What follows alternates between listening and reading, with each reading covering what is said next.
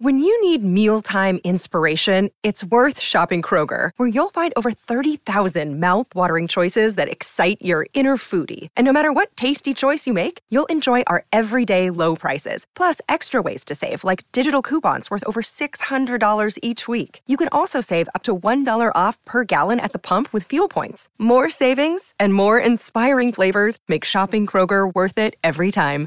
Kroger, fresh for everyone. Fuel restrictions apply.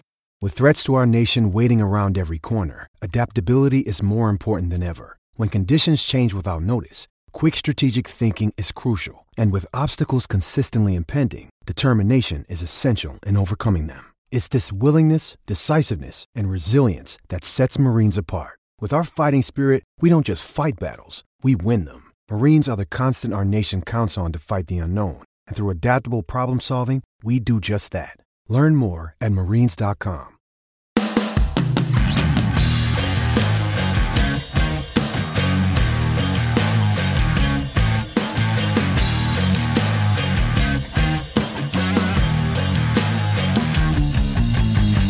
Good morning and welcome to the Pirates podcast to be named later here on the DK Pittsburgh Sports Podcast Network. My name is Alex Stumpf, and I, I've been teasing, threatening that I'm going to get some really fun guests on here. I, I finally got to meet today's individual in person at the winter meetings in San Diego, and I said, "Hey, I, I've got an idea here. If you're on board with it." He was because I guess he hasn't listened to the podcast and doesn't know what he's getting into, but I am very appreciative of it. From Foolish Baseball, it is Bailey. How are you doing, sir? I'm doing very well. It was great to meet you at winter meetings. I got along with you and the rest of the Pirates beat. I think you're all wonderful people, but I, you know, that makes me think you're kind of luring me into the trap. And this is going to be a bunch of like gotcha type questions. You're going to do some hard hitting journalism on me, I'm sure. This is actually gotcha on the yeah. Pittsburgh Sports Podcast Network. No, one of the coolest moments for me at the winter meetings was uh, Justice De Los Santos, who covers the team for MLB.com. He one of the things we you know bonded you know got to talk were your videos. So whenever you come up and you're like, "Hey, you're Alex, right?" Like that was my that was a rock star moment a little bit for me. Like him salivate is like, "No, no, I like Bailey first. Why is this happening?" Oh man. But yeah, that was cool. Um, I guess just for some people who maybe aren't familiar with your work, I guess you make these great videos on YouTube that if you're a baseball nerd, I cannot recommend, you know, more highly. They they are a lot of fun. They're funny, they're informative, you learn something out of it. I guess from you though, how did you get started, you know, making those? Well, you know, I can't remember a time in my life where I wasn't a baseball fan. You know, I grew up in Georgia uh, as did my parents who grew up in Atlanta. And I was born in the mid 90s in the middle of a dynasty, and the Braves were on, you know, TBS every day. So I just can't remember a time where baseball fandom wasn't a huge part of my life. As far as making the videos goes, you know, I'd been, you know, editing video as a hobby since I was a teenager, but it wasn't until I actually got out of college that I started to marry those two loves. Uh, I originally started out making tutorial videos for the video game Out of the Park Baseball, which is a GM uh, like uh, simulator type series uh, that you can play on your computer. It's it's great. It's a lot of fun, but has kind of a steep learning curve. So I started with that, and that's how I got my initial followers. And then after a while, got tired of OOTP, so I pivoted into what I do now, which is like you know about 15 minute video essay uh, you know, called Baseball Bits, where the goal is to make analytics fun and accessible. Yeah, and I I think that's obviously, um, maybe not for you, but for people who you know follow the site, I I'm on the nerdier side there with the analytics here, and that's something that I personally like really gravitate towards because I've got the analytical column here, and I think you do a really good job explaining what OPS plus is, what you know these hard stats that maybe if you don't know it you're not going to get the video or fully appreciate it. But it just takes a little you know detour of like 15 seconds. You're like okay i've got to work grasping knowledge of this. Right and i think the video format allows for like different types of ex- explanations that you know might not work as well if it's in like a blog or a podcast form or something like that so being able mm-hmm. to like show p- things to people visually i think is a huge leg up in terms of explaining these concepts have you experimented with like podcast or a blog in any some way no, I mean, I so you know, last couple years, uh, once a year, I would write like an essay for the Baseball Prospectus Annual. That was when I would, uh, mm-hmm.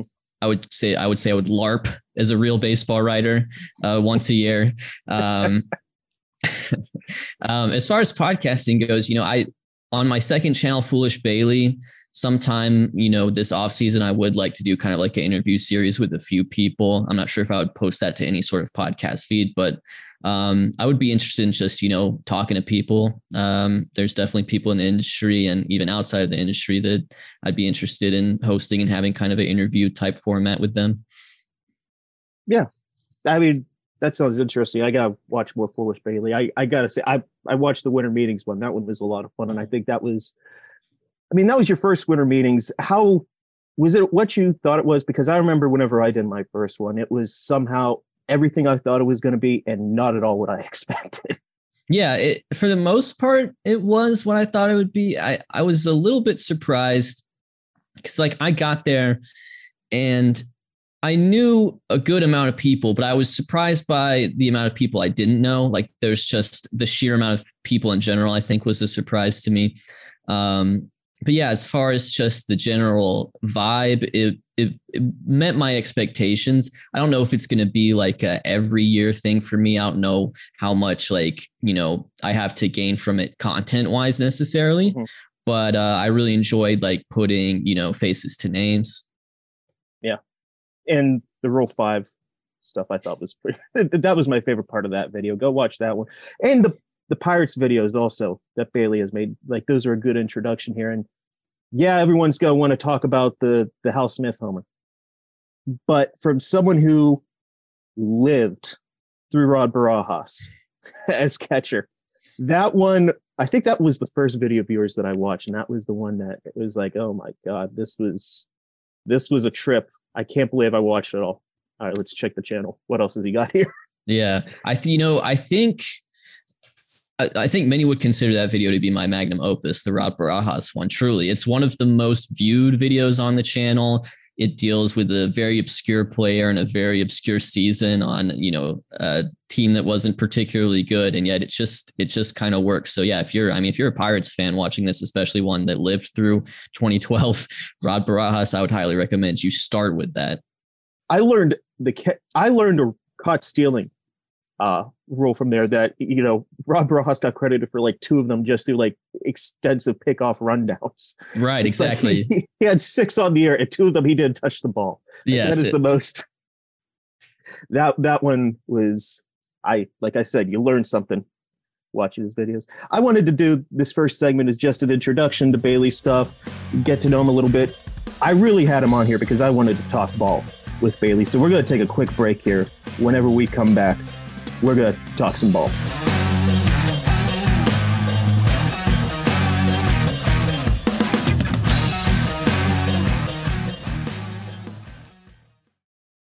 Another day is here, and you're ready for it. What to wear? Check. Breakfast, lunch, and dinner? Check. Planning for what's next and how to save for it? That's where Bank of America can help. For your financial to-dos, Bank of America has experts ready to help get you closer to your goals. Get started at one of our local financial centers or 24-7 in our mobile banking app. Find a location near you at bankofamerica.com slash talk to us. What would you like the power to do? Mobile banking requires downloading the app and is only available for select devices. Message and data rates may apply. Bank of America and a member FDIC.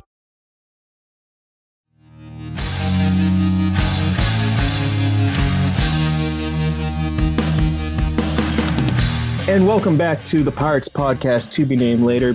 Foolish Bailey is with me here I tease Bailey with like a couple things I want to talk about, and one of them deals with the analytics side of it because we are two millennials who gravitate to the analytical side of the game. And that's something that a lot of millennials, Gen Z, who are baseball fans, they tend to go for that information. I want to ask you though, like, do you feel like there is some sort of divide like generationally whenever it comes to stuff like this because we really don't know uh pre Moneyball baseball. Like this has always just been not saying everyone had, you know, you got to go with WOBA and every one of those stats is the way to evaluate, but that's always been at least in the discussion while we were fans. Yeah, I, I think there's a divide to some degree, although I'm not entirely sure it's down generational lines. It may be down, you know, other lines that aren't as obvious. Um, I think as far as, you know, making analytics like understandable, you know, there, there's an element to me where it's about the understanding. It's not about how you have to love what's happening in our game necessarily, but it helps to understand why teams make certain decisions and why players are batting certain places in the lineup. And so I think, you know, there there doesn't have to be this like greater public movement to accept and love analytics as much as there is to understand because you know the the battles the nerd battles the money ball battles they've already been won you know in terms of how ball clubs are run nowadays. So in terms of how you approach the public with these concepts i think it should be more maybe from an education perspective because even among analytics lovers like ourselves, there's even a divide within that because I think a lot of us recognize that the most efficient way to play baseball often isn't the most entertaining, and that often mm-hmm. those forces are at odds with one another. Um, and so, you know, I think a good example of someone like that that embodies it is probably like Theo Epstein, um, who, you know, use analytical concepts to build multiple championship teams and now he works in the commissioner's office in some ways trying to undo the havoc that he's wreaked on the game so i you know it's really uh, it's really an interesting dynamic there I, that's a conversation I've had a couple times, or not a couple times, a lot of times, where like, why is three true outcomes? Everyone's looking for pitchers who strike out and, and hitters who, you know, walk and slug.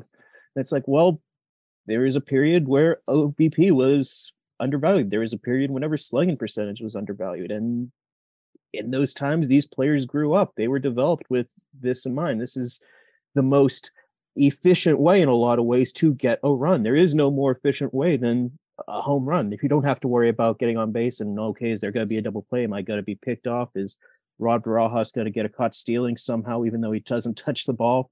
You know, right. one of those types of situations and I and I like what you said though about how you may not like it, but teams don't have this information. This is how it's being done. Not always. I mean, part of it also is to you have to know what trend is going to be the next big trend with it. We can't base everything off of okay, this guy has a good exit velocity because everyone knows he has a good exit velocity at this mm-hmm. point. You got to find a way to build on top of that.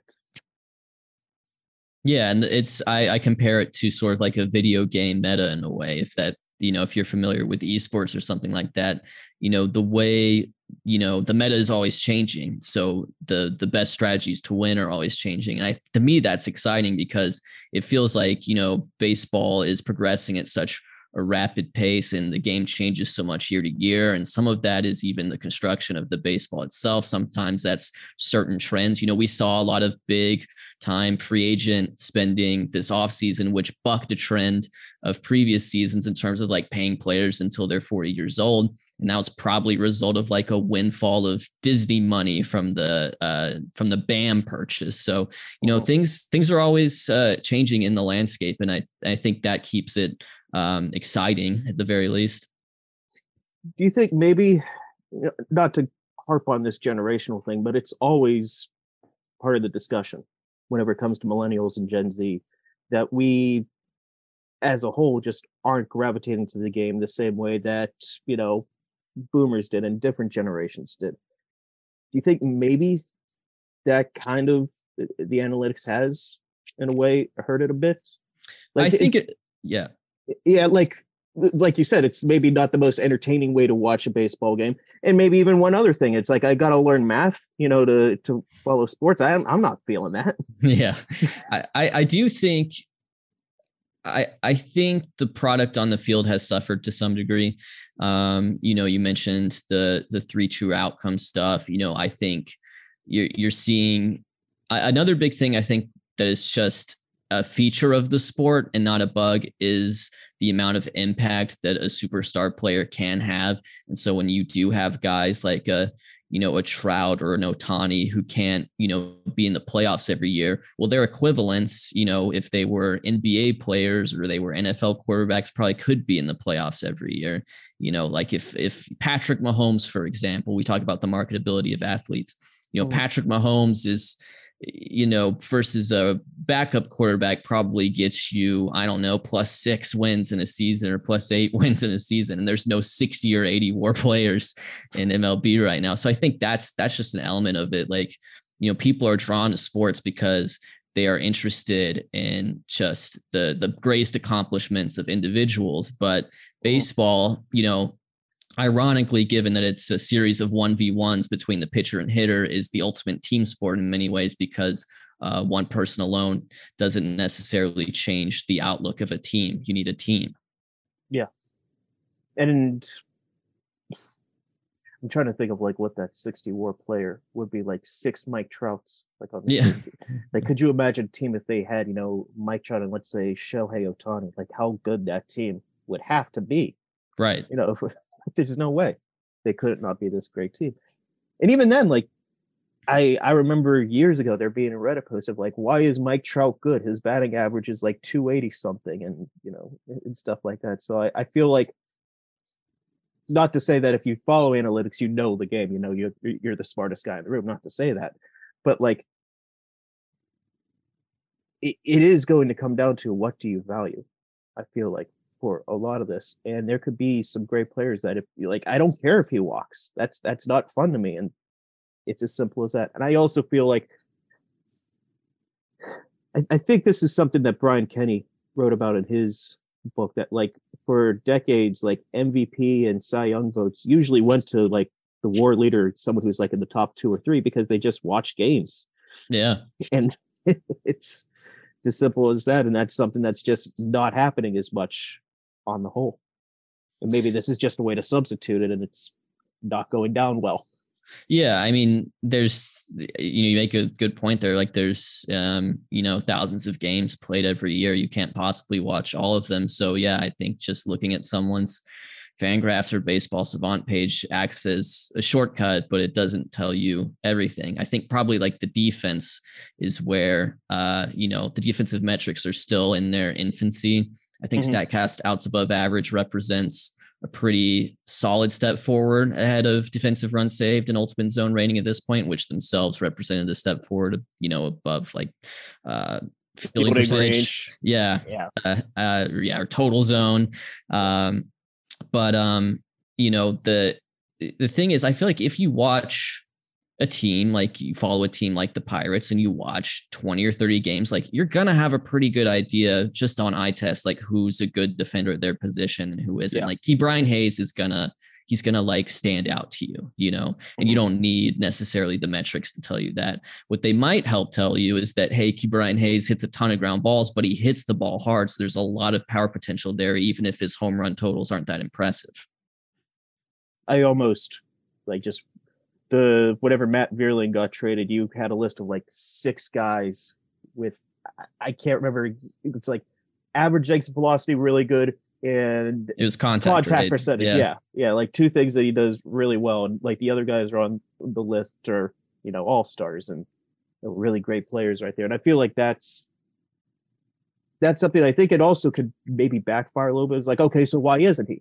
If there are right. six guys on the list, why did they all have OPS pluses of 130? Why is he at 83? And, and you know, I mean, we can get into stuff like contact uh, point, like how deep is it? What is he doing here? The fact that he was hurt all year, blah blah blah. But you know, that it's I tend to hear more analytical arguments against than for with players. Yeah. I don't know if that's just you know covering a team that's lost 201 games the last two years and just general frustration for the decades that came before that or or whatever it is but i i don't know i think for me in terms of like how i try to brand like what i do on youtube and myself a big part of making analytics fun accessible is is chiefly using them to build players up. Like everyone Mhm. is, you know, analytics are fun when you find out like your your cult favorite player when you were a kid was better than you remember actually, you know, or something like that. They don't like the opposite, which is when you, they start tearing down your childhood heroes. So I try to stick to the positive side of things generally, and and I find that helps, uh, you know, in terms of the response I get. My guy for that was Jack Wilson. Yeah, I, I grew up in Pittsburgh, loved him, knew that, you know, this guy was a great defender. And then you check out later, it's like 32 defensive runs saved. Like, right. Yeah. And Derek Jeter wins a gold glove in the American League the same year. like this, there's no justice in this. Did you have any of those guys? Like like you said, like the you Yeah. appreciate afterwards? that you appreciate afterwards. I think um you know, a pretty good I mean, he's he's more recent than Jack Wilson, but like when I was a Braves fan growing up, I really liked uh, Martin Prado. Mhm. Um and you know, just talk about someone with that defensive versatility and who could play, you know, multiple positions solidly and was like a very solid hitter all around. Like he's someone I look back at and like, wow, he had a really impressive career if you look at his like, you know, baseball reference page or what have you. Yeah. It, it is fun to do stuff like that. Are we fair though whenever we evaluate players like that now versus back then? Like we could look at someone like I'm gonna say Ted Simmons here. Because I Mhm. think he's a good example of someone that a different understanding of how the game is takes someone who was a good, great ball player. It's like, no, this guy is a Hall of Fame worthy ball player, you know, for that. But is is it really fair 100% to evaluate someone knowing what we know now compared to what we knew then? No, I don't think it, it it is and it isn't because the the problem is, you know, some of these players who played, you know, 50, 60 years ago, they might have posted like uh slash lines that were very like batting average centric that were kind of empty and because they knew if they hit 300 they were going to get paid. And so you know the the sport incentivizes different things. I'm sure there are a lot of players who could have had better careers if they um, or at least better careers in terms of like our perception now to the modern game if they knew what the modern game was going to value long after they retired. And I guess this year's Ted Simmons, in a way, I've I've kind of come out being like, I don't think he's a Hall of Famer, but for someone on the ballot would be Bobby Abreu. Yeah, I I've you know I've discussed it. I do like a Hall of Fame ballot breakdown on my second channel, Yes. and Watch watch that one. Maybe that's the most accessible after Rod Barajas. That'd be my Yeah. second recommendation. if you're yeah if you're definitely if you're interested in the you know the upcoming hall of fame voting it's definitely uh, relevant.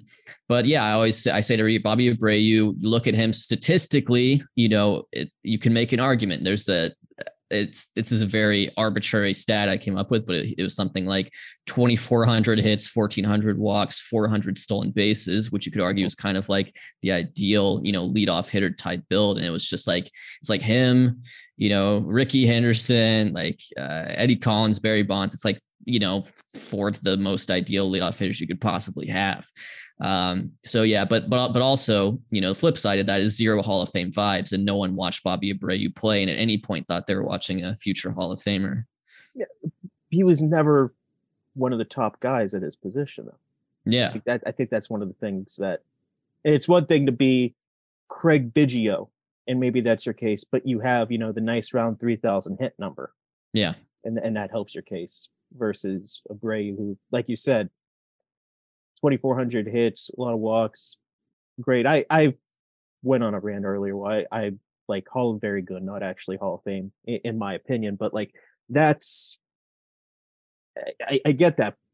And it's it's kind of going back to what I said. Like, are we evaluating him maybe a little differently now than we would have 15 years ago for that? Because yeah, Bobby Abreu was always a good ball player. He was the type of guy that he was your if you had him in a corner, you were pretty much set at that corner. But you could have it was also a pretty great era for corner outfielders. There's some guy named Bond, Sheffield, like so so we, we could go through the list.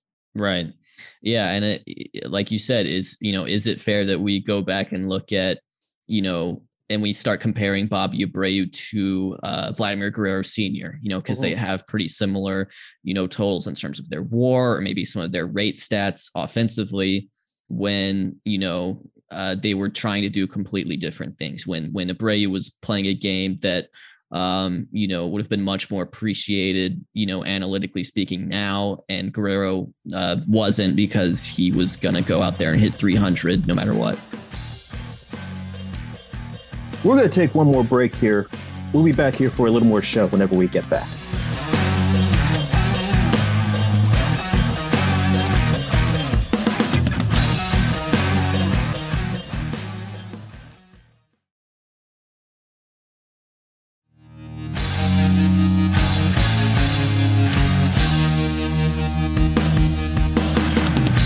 And welcome back to the Pirates podcast to be named later. Bailey, I'm I'm really glad you're here today and we were recording this on Friday afternoon because I need a level head here to talk about the Andrew McCutchen signing because I I I'm just too romanticized about, you know, him coming back and everything here. So, am I right to be 100% on the yes, romantic, you know, this is a perfect justice to the end of baseball versus like, well, wait a minute, Alex, there's this too. Well, I, am really excited about it. I was, you know, spoilers. I'm working on a little bit of Andrew McCutchen content right now, actually. So you'll see that on my second channel sooner rather than later. But okay. as I was working on it, the hope was, hey, like, why doesn't he just go sign back with the Pirates? Like, wouldn't that just sort of be like the dream reunion? You know, he has kind of a he has kind of a choice at this point of his career. He could, if he wanted to, probably ring chase with some mm-hmm. other teams that have like a better chance at you know cracking the playoffs or making a World Series. But instead, what he's going to do is what I think he should do, which is you know go back to the Pirates. You know where you know the city he he loves Pittsburgh. I bet he still probably has like a house there. I'm pretty sure his son's yes. name is Steele. You know, there's Steele all these McCutchen. yeah, which is just an incredible name. And so I'm I'm very happy for him. I'm very happy for the Pirates organization, and I'm also happy because I think you know he slots in to be their left fielder more days than none. At least the way the team is built currently. You could argue, hey, uh, you know, he's Andrew McCutchen, he's gonna, you know, block some of our, you know, uh, 40 future value, you know, corner outfield options. What if he gets in the way of, you know, Cal Mitchell or something like that? But um, you know, I think though, you know, injuries happen. There'll be plenty of opportunities to rotate players in and out. McCutchen, I'm sure we'll see some, you know, DH days. Um, you know, so uh, this is stealing an observation from my friends at the Cespedes Family Barbecue, but they've really had a, uh, you know, get some adults in the room type of off season where you know you, yep. they just have veteran guys, McCutchen, Santana, you know, Rich Hill that they've added, who I think are going to be uh, very helpful in developing some of these uh, younger players trying to really establish themselves as big league regulars. I'm also going to say this from the Pirates standpoint that this whole off season has been not to say hey they're gunning for you know division or anything but like this whole thing is like we are taking a step forward in 2023 we, we need to and like santana hill does i think kutch is the one that at least sells to the city of pittsburgh is like we said we're taking a step forward like this guy isn't coming around just to you know run out you know, like you said, he could have ring chased. I think Heyman had that. You know, the Mets were interested. Yeah. In him. You know, eh, in a type of way. And maybe it was a fourth outfielder or something, but like, hey, we're going to take a step forward and McCutchen's going to be here. Where have you seen that before? Like that's happened once before in this city. So I, I think that's an important factor in all this. And like I said, I'm just too romanticized to give a lot of actual hard hitting analysis at this point. So thank you for giving something there. I, you know, my as a Braves fan personally, like I really want them to sign Elvis Andrus. And I don't, you know, mm-hmm. I don't know how much necessarily Elvis Andrus has to offer. There were a lot of really good signs going in the last year, like from last year, you know, he really increased like the quality of his contact and his plate discipline metrics were a lot better. But the real part of it is like, yeah, I just I want the reunion. I want to enjoy, you know, Elvis Andrus in a Braves uniform for the same reasons I enjoy Charlie Morton in the Braves uniform. It's just fun when these things kind of come full circle, you know. Charlie Morton in a Braves uniform is a little bit of a mixed bag here in Pittsburgh. So oh, I understand. Yeah, sorry if that's a touchy subject. Uh, we'll, we'll just remember 2013. That's what I say. Bailey, thank you so much for coming on here. Where can we find you on social, YouTube, whatever, whatever you want to plug? So the main thing I do is my uh, series Baseball Bits. You can find that on my YouTube channel, Foolish Baseball. I also have a second channel, Foolish Bailey, which is a little bit more, we could call it personality driven. Uh, you know, more kind of uh, uh, relevant. You know, like uh, what's topical type topics where you know you can discuss the news and the you know all the events and happenings around MLB in ways that I can't with baseball bits. Um, and also you can find me on Twitter at foolishbb. Cool. Bailey, thank you so much for coming on. Thank you so much for listening to this episode. Like I said, Bailey's just the first of hopefully a good those swing guests we're going to have here before the start of the season. So be sure to subscribe wherever you find fine podcasts. This one's here too for some reason. Thank you so much for listening. We'll talk again next week. All right. Thank you, Alex.